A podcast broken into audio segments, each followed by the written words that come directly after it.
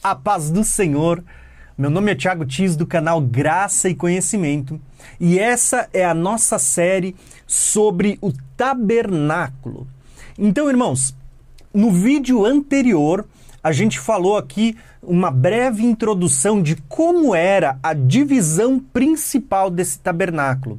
E como esse tabernáculo, ele estava dividido em três partes. De dentro para fora era o lugar santíssimo, aonde ficava a arca do testemunho. Depois que você cru cruzava esse primeiro véu, você tinha o lugar santo ainda dentro da tenda, aonde ficavam a mesa dos pães da presença, o candelabro, também chamado ou conhecido como castiçal ou menorá, e de frente para a arca do testemunho, o altar do incenso. Quando você cruzava para fora da tenda, você tinha outra cortina, outro véu de separação, indicando que até aqui você tinha dois lugares cobertos aos olhos do povo, que só quem estava lá dentro podia enxergar, que era o Santíssimo, depois uma cortina, um véu de separação, aí você tinha o lugar santo, e quando você passava esse, essa segunda cortina, esse segundo véu, que era uma espécie de porta da tenda, porta do tabernáculo, você tinha então o átrio exterior, que era essa terceira parte, aonde ficava o altar do sacrifício e a bacia de água que estava entre o altar e a tenda. Então, basicamente, essa é a, as três divisões da estrutura do tabernáculo. Hoje a gente vai continuar esse estudo, lembrando que se você não viu os vídeos anteriores ou quer acompanhar o estudo completo, vai ter uma playlist aqui no comentário fixo e na descrição do vídeo. Então, Vamos dar continuidade hoje no estudo falando um pouco de como essas três divisões elas têm uma mensagem por trás delas. Lembrando que hoje eu não vou entregar todo o conteúdo, porque a gente vai ter vários vídeos para abordar com calma e com bastante revelações acerca desse assunto. Mas eu quero que você acompanhe para você começar a entender a, a figura do tabernáculo.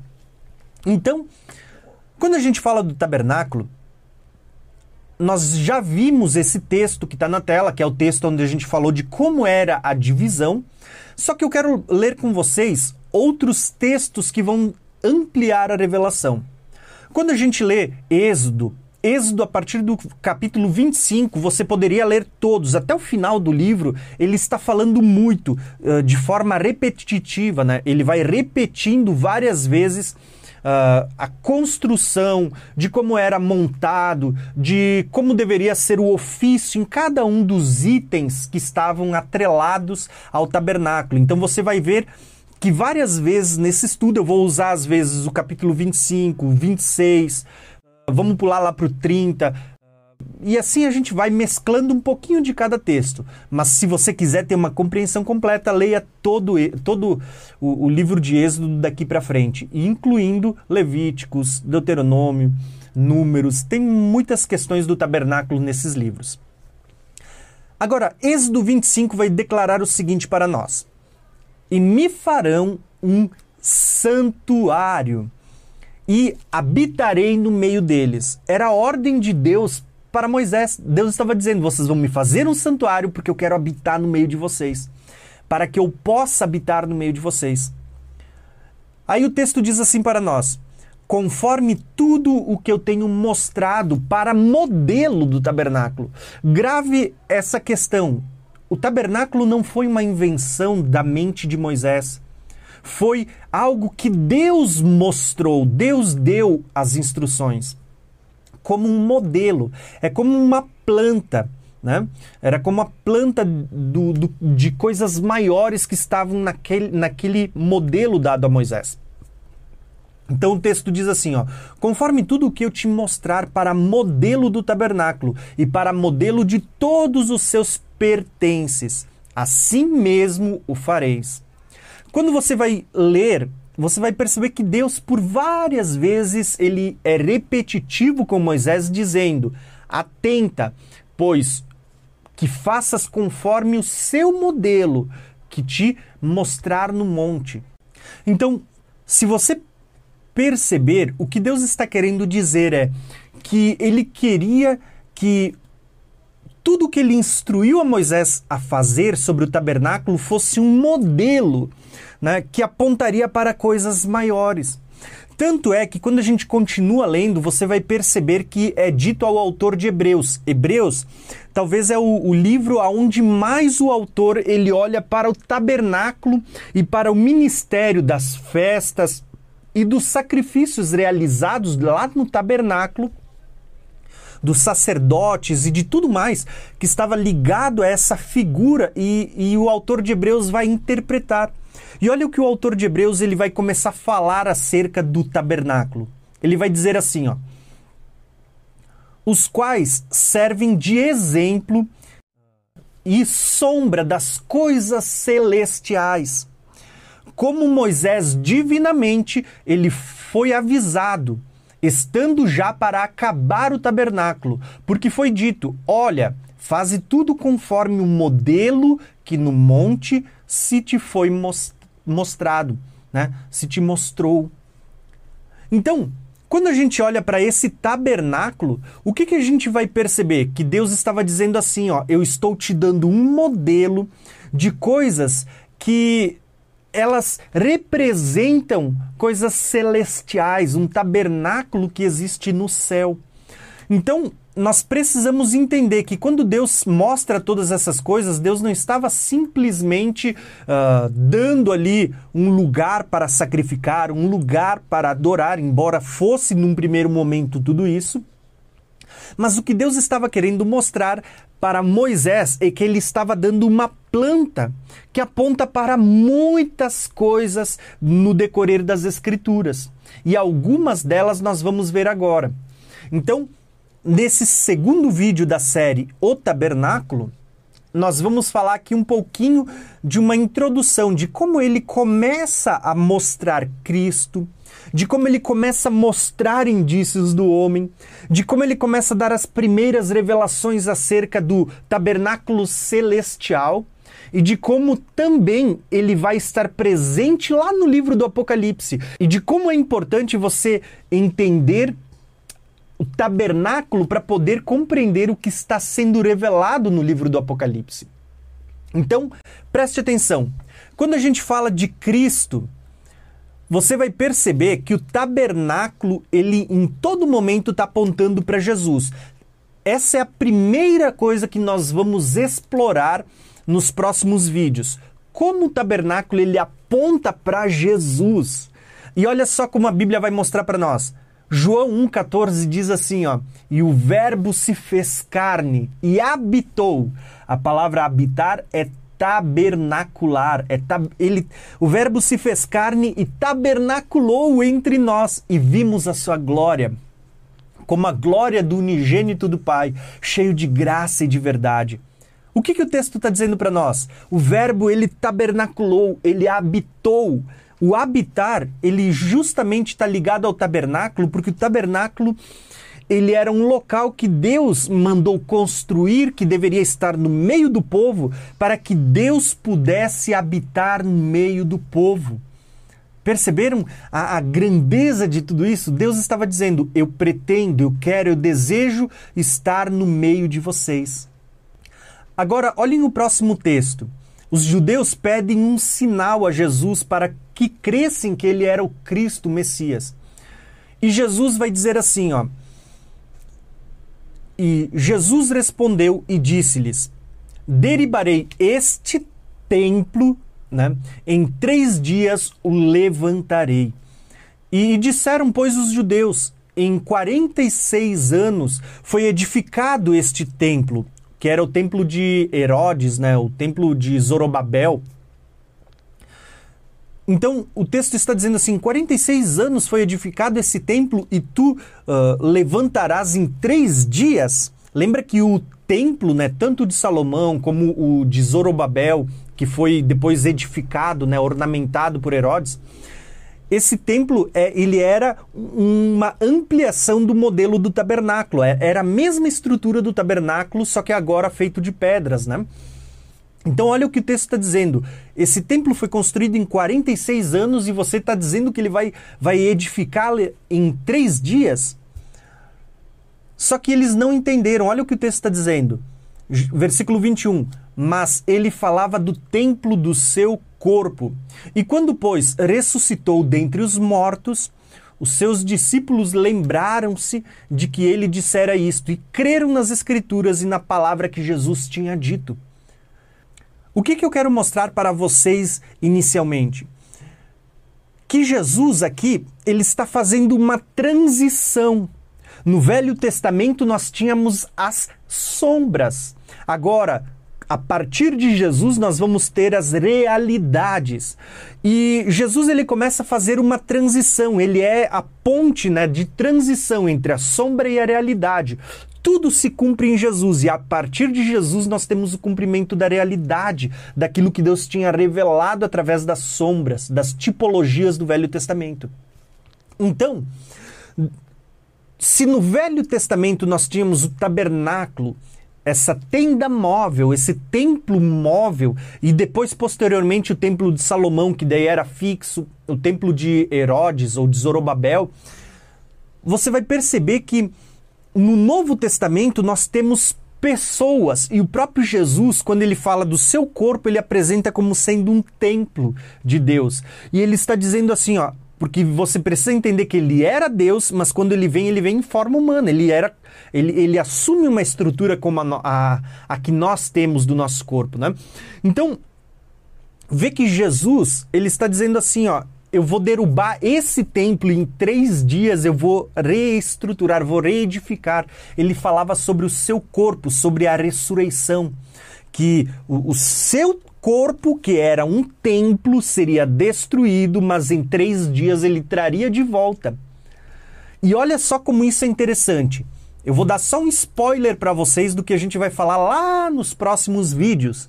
Lembra que no livro do Apocalipse você vê uh, o João recebendo uma vara de medir e é dito: mede o templo, né, que está falando lá do lugar santíssimo, mede o altar. Né, e os que nele adoram, falava do altar de incenso, mas ele diz assim: ó, deixa o átrio exterior, não meça, porque ele será pisado durante 42 meses. O que, que Deus estava querendo mostrar na, na, naquela revelação do livro do Apocalipse que a gente vai voltar a ver com mais detalhes?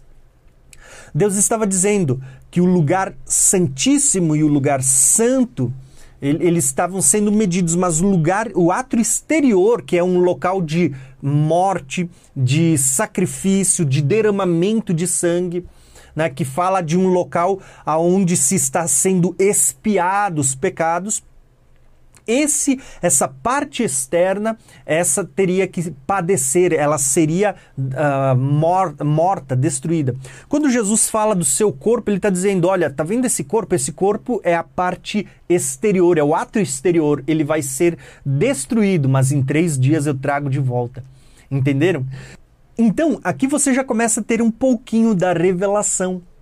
Só que você vai perceber que Jesus não só fala que o seu corpo é templo do Espírito Santo, como agora Jesus ele vai começar a direcionar, ele vai falar que além do seu corpo, ele vai dizer: todos vocês são templos do Espírito Santo. E Jesus vai começar a mostrar isso, que as pessoas, eu, você, nós somos templos do Espírito Santo. E olha só o que o texto vai dizer para nós.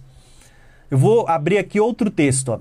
Quando a gente lê Hebreus 3, olha o que o texto diz: Pois toda casa é construída por alguém tá? Então, toda estrutura, toda casa, todo tabernáculo, todo templo, que é essa linguagem por trás de Hebreus, né? Ela foi construída por alguém. Agora olha o que o texto diz. Mas Deus é o edificador de tudo, ou seja, quem é que está por trás de tudo isso é Deus. Então ele vai dizer no versículo 5, olha só, falando da sombra, ele vai dizer: Moisés foi fiel como um servo. Grave essas palavras. Moisés foi fiel como um servo em toda a casa de Deus. Qual era a casa de Deus? O tabernáculo, né? Aquele tabernáculo que foi edificado por meio de Moisés.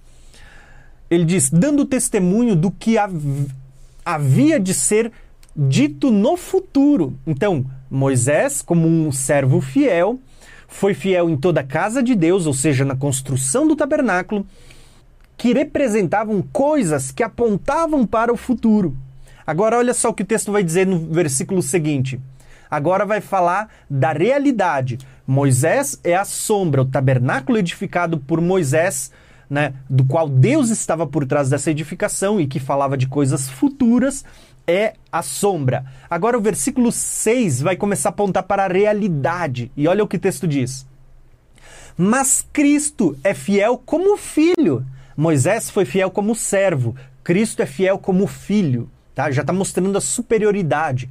E o texto diz assim, ó, sobre a casa de Deus. Opa, pera lá.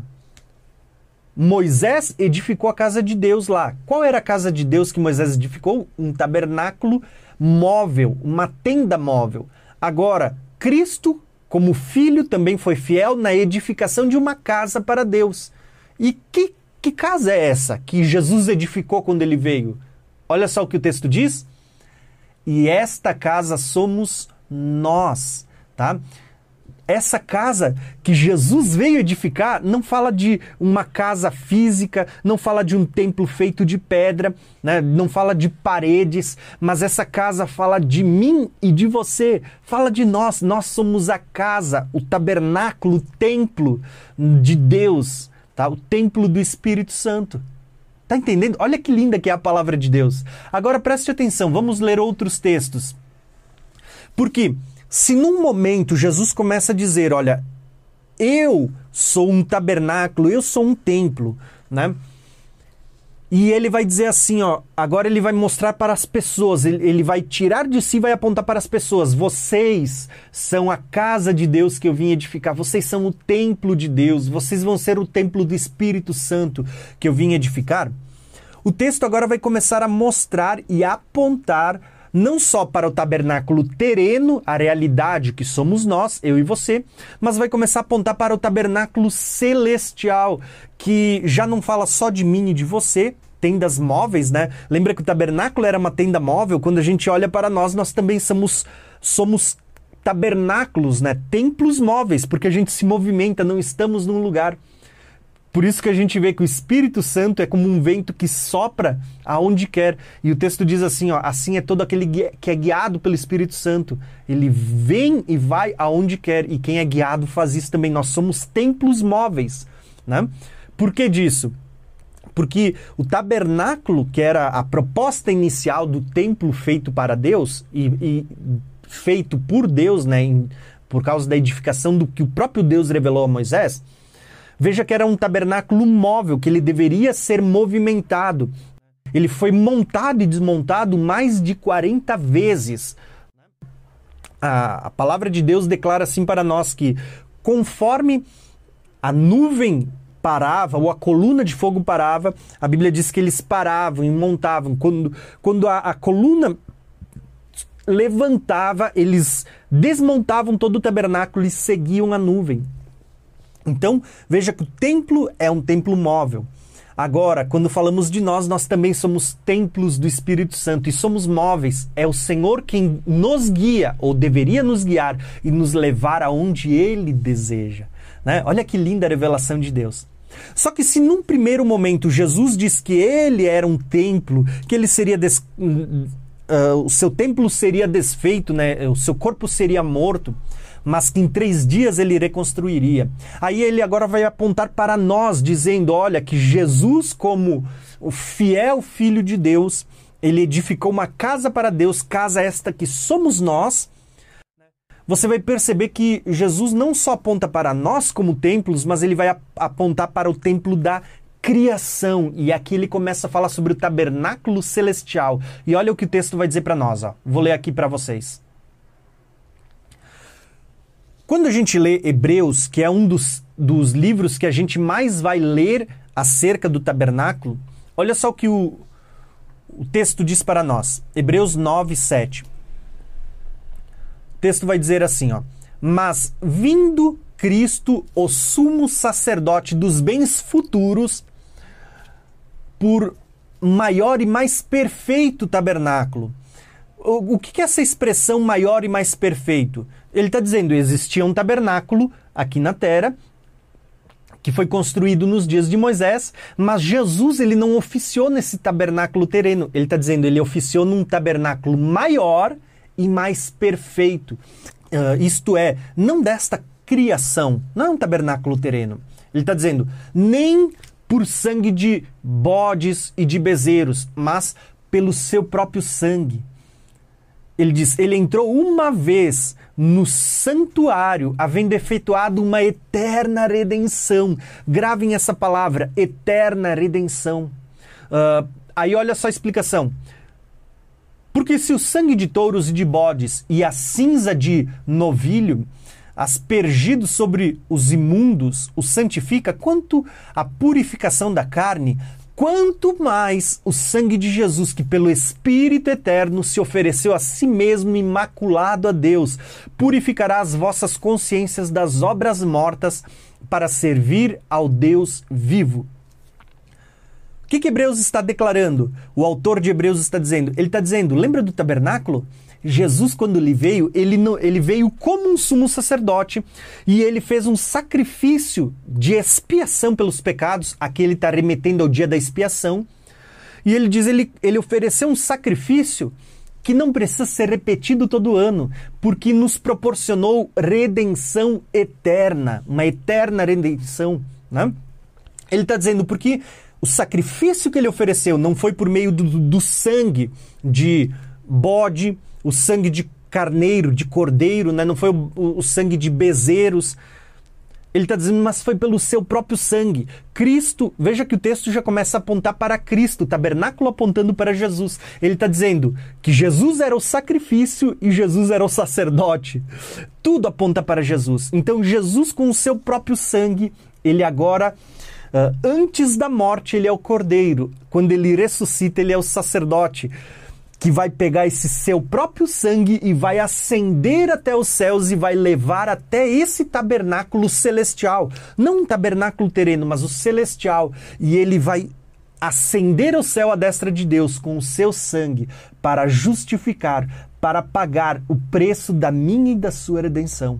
Então é isso que o autor de Hebreus vai começar a explicar, usando a figura do Velho Testamento, do tabernáculo que era uma sombra apontando para Cristo, que cumpre a realidade. Então, esse é um dos grandes motivos pelo qual Deus lá no monte diz para Moisés várias vezes: tenha cuidado de fazer tudo conforme o modelo que te foi mostrado no monte. Por quê? Porque aquele modelo estaria falando de coisas eternas, de coisas superiores, de coisas que apontam para a nova aliança que somos eu e você. Estaria apontando para coisas que apontam para a eternidade, que fala do tabernáculo celeste, coisas que estarão apontando para o Apocalipse que fala do dia da expiação, né? Então, existe muita revelação por trás do tabernáculo. E se você não entender o ministério do tabernáculo, você vai perder, né, ou você vai ter muitas dessas revelações bloqueadas. Então, o autor de Hebreus, um capítulo antes, olha o que ele diz no capítulo 8. Ele diz assim: E eles, falando dos sacerdotes terenos, né? Da linhagem levítica, ele diz: E eles servem num santuário que é uma cópia né? É a sombra daquele que está no céu. Perceberam que, que, que lindo que é isso? O que, o que Moisés fez foi uma cópia. Não era o verdadeiro, não era a realidade, foi uma cópia. Deus levou Moisés para dar um tour no verdadeiro, Deus mostrou o verdadeiro e agora ele está debaixo de uma cópia. Né? E Moisés ele vai fazer algo parecido. Por isso é chamado de uma cópia, é apenas a sombra. Né? Então Hebreus está dizendo assim: ó, eles servem num santuário que é a cópia, é a sombra daquele que está nos céus. Nos céus, plural, né? Então você vê que o tabernáculo ele engloba os, todos os céus. Paulo vai falar sobre o terceiro céu, a gente vai ver isso nos próximos vídeos. E ele diz: já que Moisés foi avisado uh, quando estava para construir o tabernáculo: Tenha o cuidado de fazer tudo segundo o modelo que te foi mostrado no monte. Agora, porém, o mistério de o ministério que Jesus recebeu é superior ao deles. Assim como também a aliança que ele é mediador é superior à antiga, uh, sendo baseada em promessas superiores. Deixa eu explicar isso para vocês. Talvez você não tenha entendido a profundidade de tudo isso. O que o autor de Hebreus está dizendo no capítulo 8 e depois ele vai continuar repetindo no 9, que foi o texto que a gente leu, ele está dizendo assim, ó, tudo aquilo que a gente vê ali no Velho Testamento, o tabernáculo, a arca da aliança, né? o altar de incenso, o candelabro, a mesa dos pães da presença, a bacia de água, a pia ali, né? o altar de sacrifício. Ele está dizendo assim: ó, sabe o que, é isso? É uma cópia que aponta para uma realidade maior. Né? Essa realidade, num primeiro momento, aponta para mim e para você. Tá? Mas num segundo momento ele vai apontar para o tabernáculo celestial, aonde Deus habita nos céus. Então, olha quanta revelação! E ele ainda vai dizer assim, ó, aquilo era velha aliança. Tá? Uh, agora, Jesus, ele é um sumo sacerdote de uma nova aliança. E quando ele fala de nova, ele não está dizendo de algo igual que foi renovado, mas ele está falando de algo que é maior que é melhor e que é superior. Então ele vai falar ali sobre aliança, ele diz assim, ó, Cristo recebeu um ministério que é superior ao deles, daqueles sacerdotes da velha aliança, do sacerdócio levítico. Tanto que você vai ler que Jesus é da ordem de Melquisedeque, que era rei e sacerdote. Não era só sacerdote, era rei e sacerdote. E você vai ver que Cristo não, não uh, serviu num templo humano, mas no tabernáculo verdadeiro, não na cópia, no verdadeiro, tá? E essa aliança que Cristo selou com o seu sangue, diferente da velha aliança, nessa nova aliança você vê que ele é mediador de uma aliança superior, ou seja, está dizendo é maior, é melhor, e baseada em promessas superiores. Se você olha para o povo judeu, eu já vi muito pregador dizendo: "Nossa, o povo judeu ele só é abençoado porque Deus entrou em aliança com eles e eles têm ali as bênçãos de Deus". Irmão, não sinta ciúmes disso tá? Pelo contrário, quem deveria sentir ciúmes são os próprios judeus de nós, a igreja, o corpo. Porque a Bíblia diz assim, ó, que nós estamos debaixo de uma aliança maior e uma aliança superior, e a Bíblia diz que o próprio judeu, ele agora precisa aceitar Jesus como seu único e suficiente salvador para fazer parte dessa nova aliança, dessas superiores promessas. Entenderam? Então, aquilo que Deus deu para nós e também para o judeu, porque a Bíblia diz que Jesus ele veio para unir no seu corpo os dois em um só. Né? Esse é o grande mistério da graça que Paulo vai falar. Ele vai dizer que Deus, por meio do seu sacrifício, estava unindo os dois em um só, tanto judeus como gentios. Tá? Então hoje, quem é maior? O judeu? Que tinha a velha aliança, o gentil? Não, não. Quem é maior é a igreja, que é formada pelos dois, judeus e gentios que se converteram a Cristo. Tá, irmãos? Então tem muita revelação, mas o que eu quero dizer para vocês é que você está debaixo de promessas superiores e maiores e que você deveria entender isso, tá? Que aquilo que Deus tem reservado para você já é grande por si só. Então, quando a gente olha para o tabernáculo, o que você tem que ter em mente é que o tabernáculo ele aponta sim para uh, Cristo. Até mesmo se você olhar, eu coloquei aqui uma imagem, né? Uh, aonde você vê que até a disposição dos utensílios, eles estavam apontando para a cruz, porque você tinha lá a arca, você tinha, quando você saía do lugar santíssimo, de um lado você tinha a mesa dos pães, do outro lado você tinha o candelabro, na frente da arca você tinha o altar de incenso, depois você vinha em linha reta para fora, você tinha a bacia e o altar de sacrifício. Então você vê que tudo ali, até a disposição dos utensílios, eles apontam para a cruz. Então, não é maravilhoso tudo isso, irmãos? Então, tudo no tabernáculo, em primeiro lugar, aponta para Cristo. Em segundo lugar, vai apontar para nós. Em terceiro, está apontando também para o tabernáculo celestial. E no último, e não menos importante, está apontando para a revelação presente no livro do Apocalipse, que é o que eu quero mostrar para vocês no todo deste estudo, tá? Eu vou encerrar esse vídeo por aqui para ele não ficar longo demais, mas eu quero desde já convidar você. Se você não é inscrito, se inscreve nesse canal, tá? Ative o sininho para receber os próximos vídeos, as próximas notificações. Deixa o seu like, isso ajuda o YouTube entender, né, o, o algoritmo entender que esse vídeo é importante, indicar para mais pessoas compartilha ele com mais pessoas, me ajuda a alcançar almas por meio da pregação da palavra, tá? Eu estou aqui compartilhando a palavra, você pode me ajudar a compartilhar compartilhando o vídeo, tá bom? E se você sentir no coração, eu quero te convidar, torne-se membro desse canal, abençoe a minha vida, abençoe os projetos que a gente tem nesse canal também, tá bom, irmãos? Então, um abração e até o próximo vídeo.